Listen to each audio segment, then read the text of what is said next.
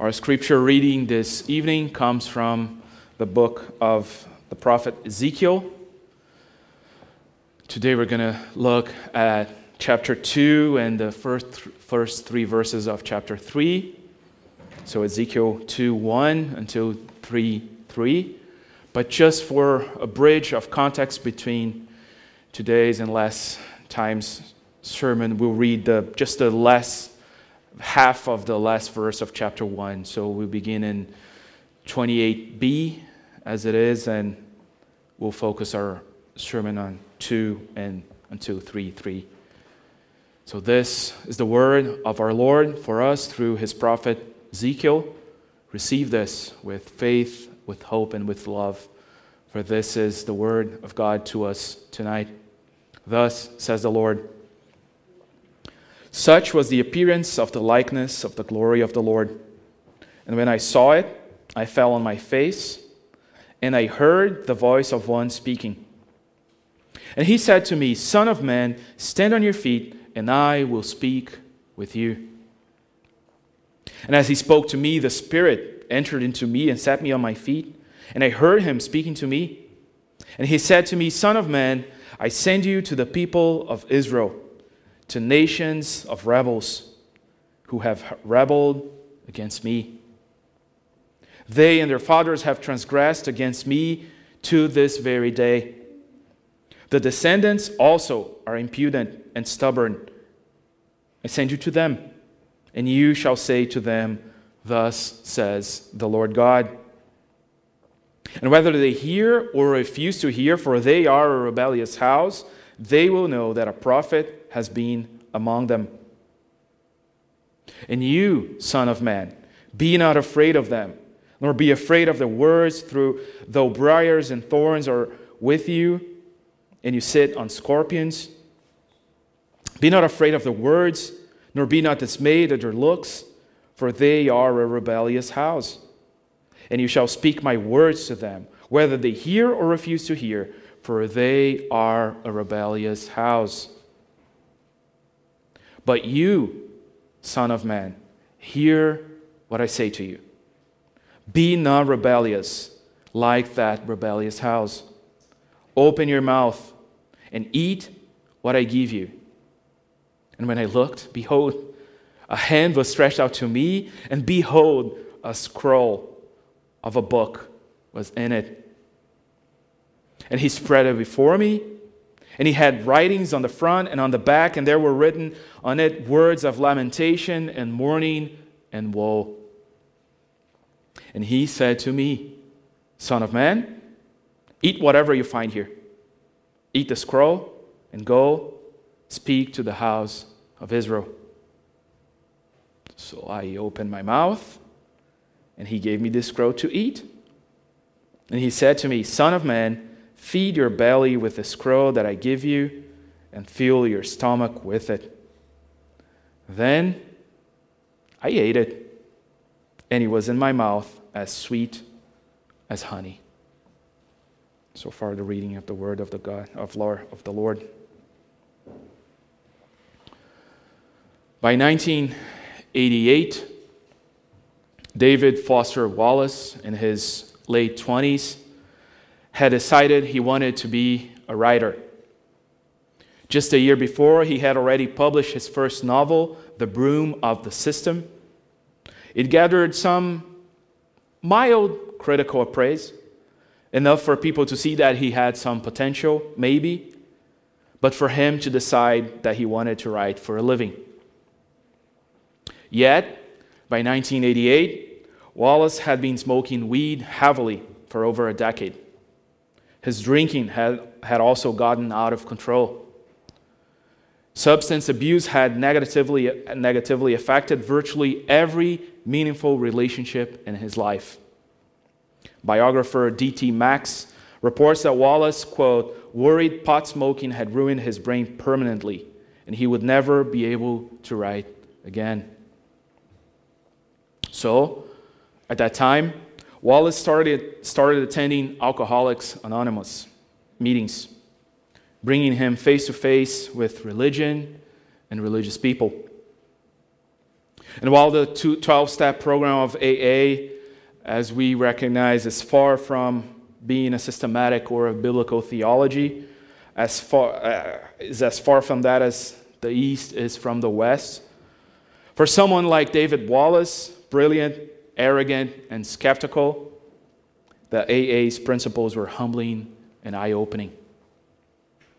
Wallace's recovery experience ultimately took several years, involving multiple relapses, time in a residential rehab facility, and at least, as we know, one suicide attempt.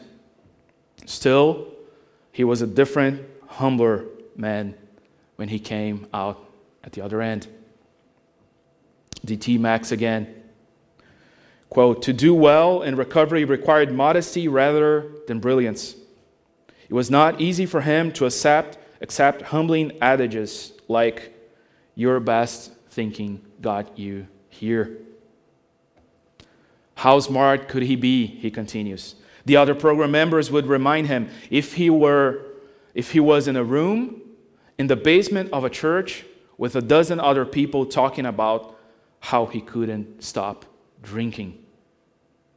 How can someone call himself smart and find himself in that situation? He says. This reality of having your choices, assumptions about life, and even your own identity put into perspective by the poor results that they have yielded so far is the core of Ezekiel's message to the people of God living in exile. Even after the temple is destroyed and Jerusalem is ravaged, they will still lack enough self consciousness to realize they brought that on themselves, and they will ask, What did we do to deserve this? To answer that question for them, God raises the prophet Ezekiel. But you see, as we put ourselves in their shoes, the answer to what did I do to deserve this is usually not one that anyone wants to hear.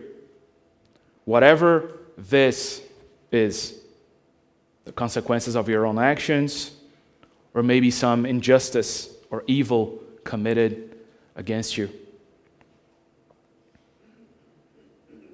Yet we have seen so far in Ezekiel that our lives in exile and the miseries of our alienation from God are indeed consequences of our sinfulness. We've seen how sin broke us, broke the world, and broke our relationship with God. So, if we want to understand the message of the book, we must recognize this reality with great clarity before we can even begin looking for a way to return from where we should never have left. And this is the main point of our text tonight. In summary, Ezekiel 2 teaches us that through Jesus, God is remaking what sin has destroyed. Again, this is the core message of this passage. Through Jesus, God is remaking what sin has destroyed. We'll see that in two points this evening. And the first one is it was our rebellion that caused our exile. Again, it was our rebellion that caused our exile. We'll see that in verses 1 through 7 of chapter 2. In the last two sermons, as we've began this series, we have seen who Ezekiel is, the potential priest turned into a prophet to the exiles of Babylon. And we have seen who is sending Ezekiel God. Yet God coming from the north as an enemy would in the middle of a storm to judge his rebellious people. Speaking of which, today Ezekiel calls take shape as we hear more about the people he will be sent to. That's the focus of this passage. And it doesn't take a seminary degree to realize what God thinks of the people of Israel in this text. He makes that very clear. Beginning in verse 3, he calls them rebellious at least six times. Verse 3 Nation of rebels who have rebelled against me. Verse 5 They are a rebellious house.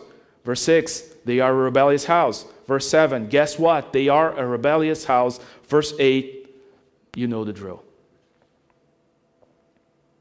So we see generation after generation, God is telling Ezekiel, as we see in verses 3 and 4, fathers and descendant alike, going back and going forwards, have been rebelling against God.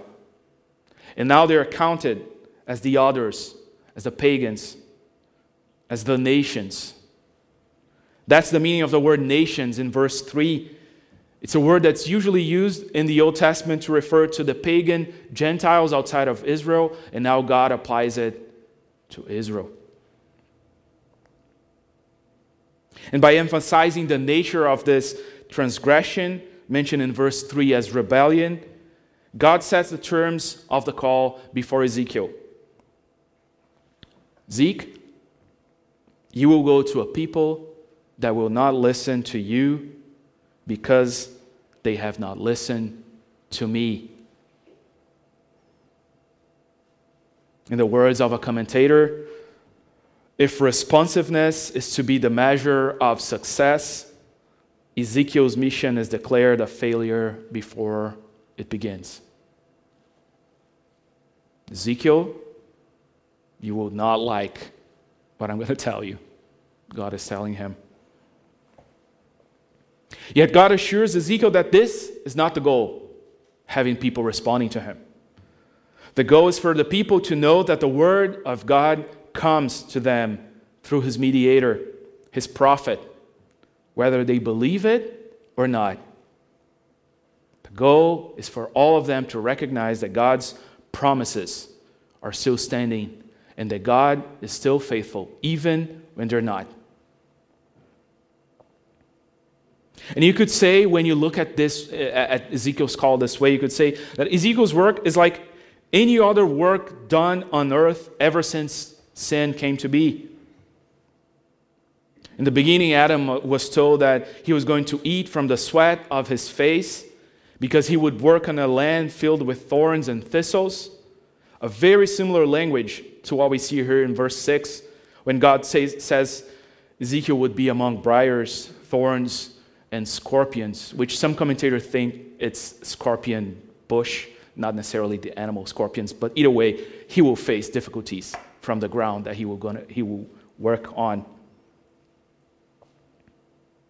And then you realize that the echoes of Genesis, which we saw last week, continue to pop up in this text. As God calls Ezekiel the Son of Man multiple times which sounds in Hebrew literally son of Adam.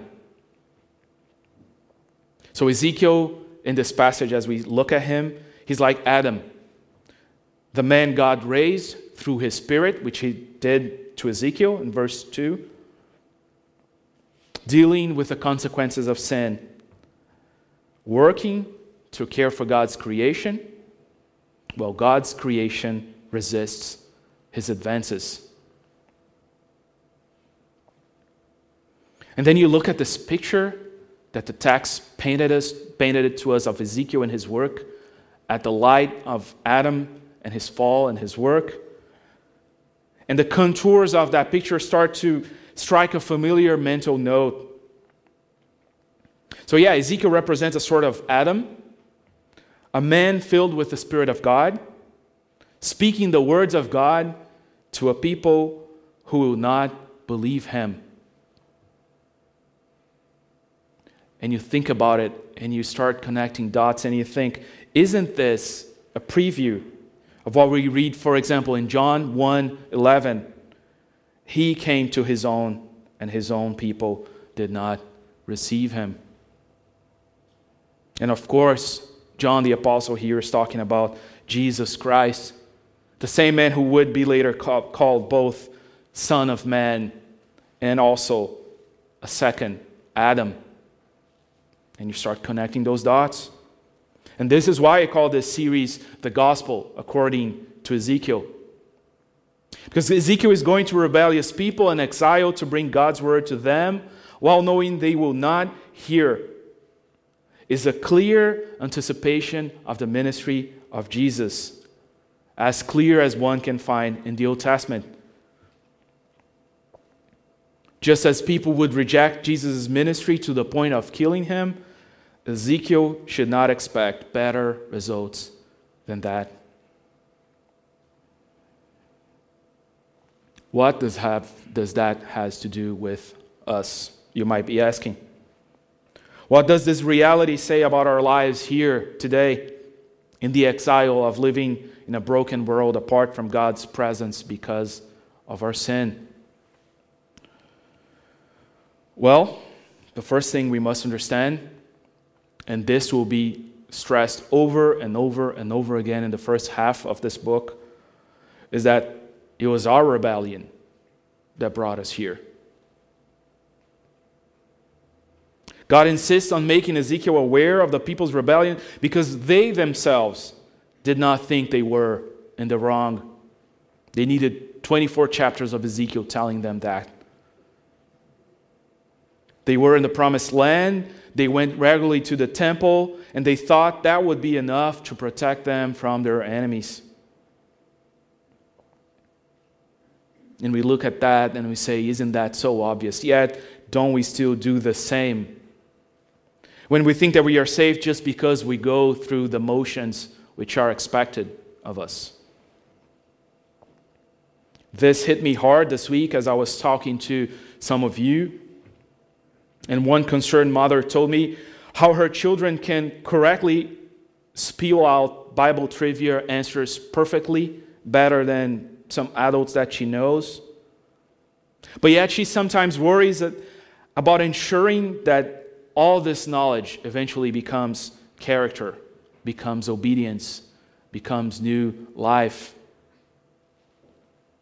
And please, please do not get me wrong. Knowing the Bible is of first importance to all believers from the very youngest age possible.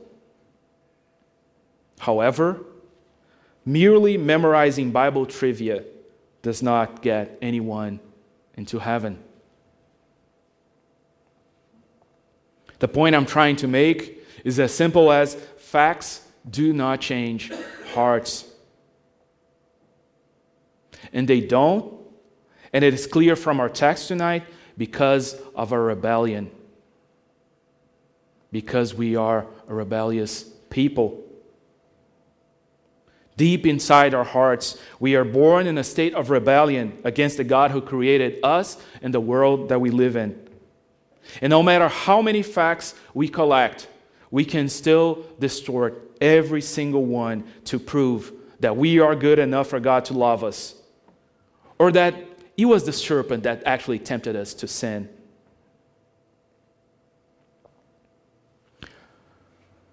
I must ask you then, paraphrasing a part of our opening illustration, how good could you be if you are in a room, in the auditorium of a church, with a dozen other people hearing from the Word of God about how you can't stop rebelling.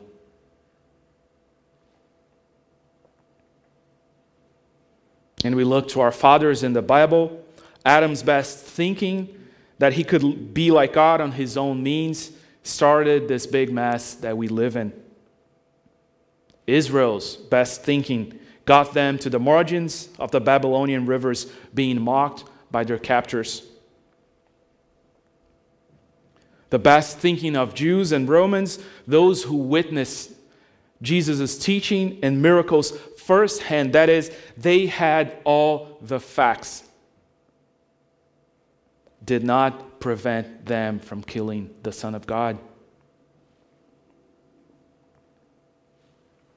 And if, my, if I may say so, I don't think anyone here consciously thinks these things in these terms. So, this is why you need to take a good, hard look inside tonight and ask yourself Do you act like you believe that you can know your way into heaven? that you can theologize your way into salvation? that a, a thousand shorter catechisms and 500 Heidelbergs will atone for your sins. That a proper collection of children's books ensures your children will keep walking with the Lord after they leave your home. What our text tells us tonight is that this line of thinking will not get you to a better place than Ezekiel's contemporaries.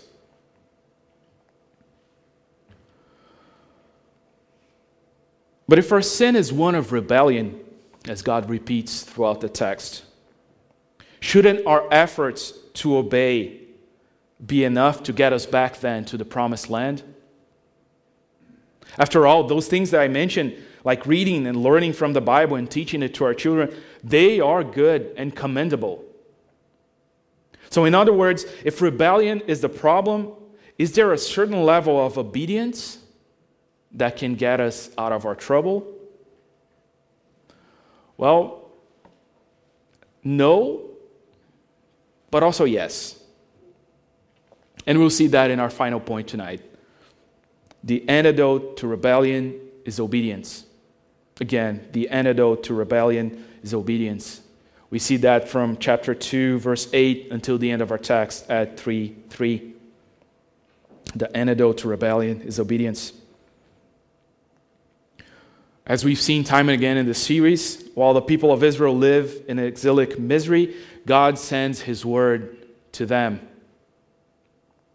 And he's sending his word to them through a renewed Adam a man who can obey God because he's filled with God's Spirit. And this is what we see in the second part of our text. You see, like the first Adam, who was tempted and tried in the garden with something to eat, or rather not to, God also tests Ezekiel before he sends him. We see that in verses 2 8 until 3 1. Zeke, to be my messenger, you must be obedient. Obey this command now. Eat this piece of paper that I'm giving you. What? God tells Ezekiel to eat a scroll, a roll of paper with words on it of lamentation, of mourning, and woe written on them. And as weird as this sounds, I then have to be have to confess my humbleness and credit the Ezekiel scholar and commentator Margaret Odell to clarifying this point to me because I couldn't see the point of what eating a piece of paper would have anything to do with being a prophet. I'm glad that was not part of my licensure exams. You see, as we learned some weeks ago, Ezekiel should have been a priest at the temple had he not been exiled. He was actually 30 years old, the age where he was supposed to be initiated in his work as a priest. Then we read in Leviticus 8 and 9 that one part of the ordination rites for priesthood was a ceremony where the priest would sit for a meal and eat parts of the sacrifices that the people offered. That would symbolize for them and for the people their absorption of the people's sins. The priest so identifies with the people's sins that their sin becomes part of their own bodies. So when the priest goes into the presence of God later after that meal at the altar, those sins that he absorbed would be atoned and forgiven and covered. Yet, we're in Babylon. There are no altars to Yahweh in Babylon. There are no temples, no sacrifices, and there are no priests. So God then sends his word to his, to his people through his prophet. And he tests his prophet with a scroll that contains the very message that he will preach to them woe, mourning, and lamentation. So, what we see here is Ezekiel doing it, eating that piece of paper, and then he becomes a participant in what he proclaims. he embodies, quite literally, the news of impending judgment by literally ingesting it, making it part of who he is. And once again, those wheels start spinning at the back of your head, and you realize that it does not get more gospel than this. Because we look at this text and we see this man who is a mediator between God and his people being sent to a rebellious nation. His obedience is tested. Will he take on himself the judgment that is intended for his people? Will he do that? After echoing the first Adam and his failure, Ezekiel now points us to the second Adam who was tempted in the wilderness and who succeeded. We read that after 40 days of fasting, the devil himself shows up and tells him to turn stones into bread so he could eat. Will he eat? Man shall not live by bread alone, he says to the devil, but by every word that comes from the mouth of God. He passes the test. And then, like Ezekiel on Mount Calvary, Jesus fully absorbs God's judgment as his own on his body. He drinks the cup fully of God's wrath the wrath that was intended for the people, the woe, the lamentation, and the mourning that was intended for the people. He does that after having perfectly obeyed his father's words throughout his life. After feeding on those words for his entire life, at the end, he feeds on God's wrath on him, taking it on his body. And then you realize yes, obedience is the antidote for our rebellion, yet not our obedience, but Jesus' obedience. Jesus, the second Adam, restores what the disobedience of the first one broke. We read in Romans 5 For as by one man's disobedience the many were made sinners, so by the one man's obedience the many will be made righteous. And then we keep looking at the parallels. Jesus is the one in whom the Holy Spirit of God rested. Jesus is the very living Word of God who came to preach the good news of faith and repentance, to preach the coming of the kingdom of God to a rebellious people. And through that and through His Spirit, turning enemies into friends and exiles into family.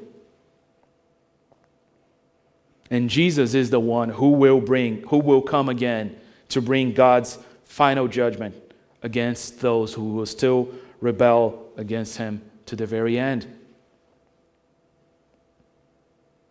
And speaking of very end, some of you might have noticed already that just like the vision of Ezekiel that we've seen in chapter 1 is similar to the one that John had in Revelation 4, they also share John and Ezekiel a similar experience of eating paper. In Revelation 10, the Apostle John is, tell, is told to eat a scroll that would be bitter in his stomach while sweet in his mouth.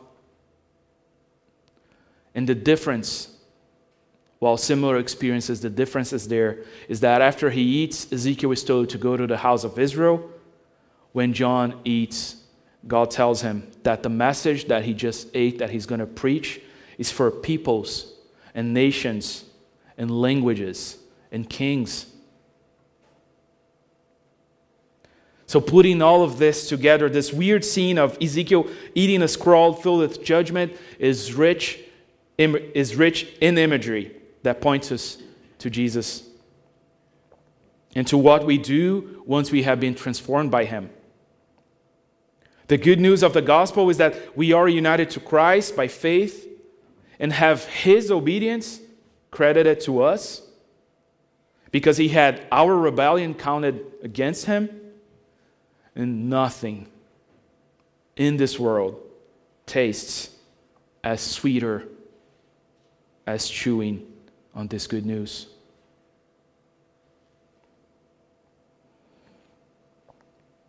And then it gets better.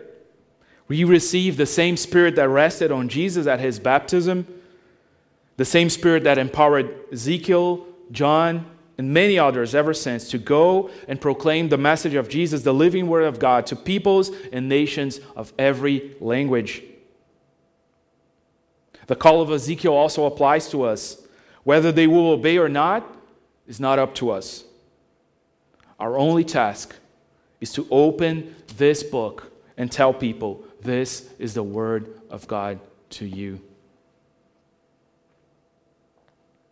And as we realize that the Spirit of God enables us to testify about Jesus without worrying about results, we recognize that this is a challenge and a comfort. On the one hand, we are encouraged, we should be encouraged to know that the salvation of our neighbors, of our family, and of our children does not depend on our ability to explain the gospel fully and clearly to them. Your salvation does not rest on your own works. As the old saying goes, evangelism is as easy as one beggar telling another where to find bread. Yet, on the other hand, we are faced not with people who need facts, but with hearts who rebel against any fact that you throw at them. It makes or evangelism, knowing, realizing all this, actually a little bit harder because then it challenges us to pray harder, to pray fervently, that the Spirit of God would turn rebellious hearts in the direction of Jesus. Even the most brilliant performance on my part, says one commentator, may still fail to convince the hearers. Just as our best thinking could not save ourselves, it will not save others because sin and salvation are not a matter of correct thinking, but of rebel- rebellious hearts transformed by the Word of God. What you and I need then when we realize this. What our loved ones who are still wandering th- towards Babylon need, what this world so badly needs, is a prophet, prophet greater than Ezekiel. The prophet of whom Ezekiel was but a mere shadow in anticipation. In our ignorance, blindness, and rebellion, we need Jesus, the true and better prophet, who, preacher, who preaches to our ears and to our hearts, who made the wisdom of God incarnate for us, and who freely reveals God to those who ask, as we read in James 1 5. What we all need right here, today, tonight, saints and sinners alike and simultaneously are the beautiful, wonderful words of life that we find only in the gospel of the Son of Man and the Son of God. Can you hear it? He is calling you. Let us pray.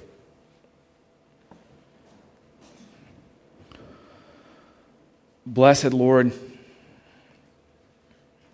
you who have caused all holy scriptures to be written for our learning, grant us that we may in such a way hear, read, cherish, learn, and inwardly digest them.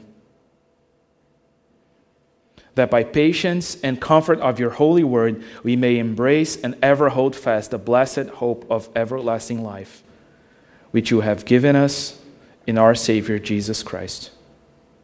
In his name we pray, and together we say, Amen.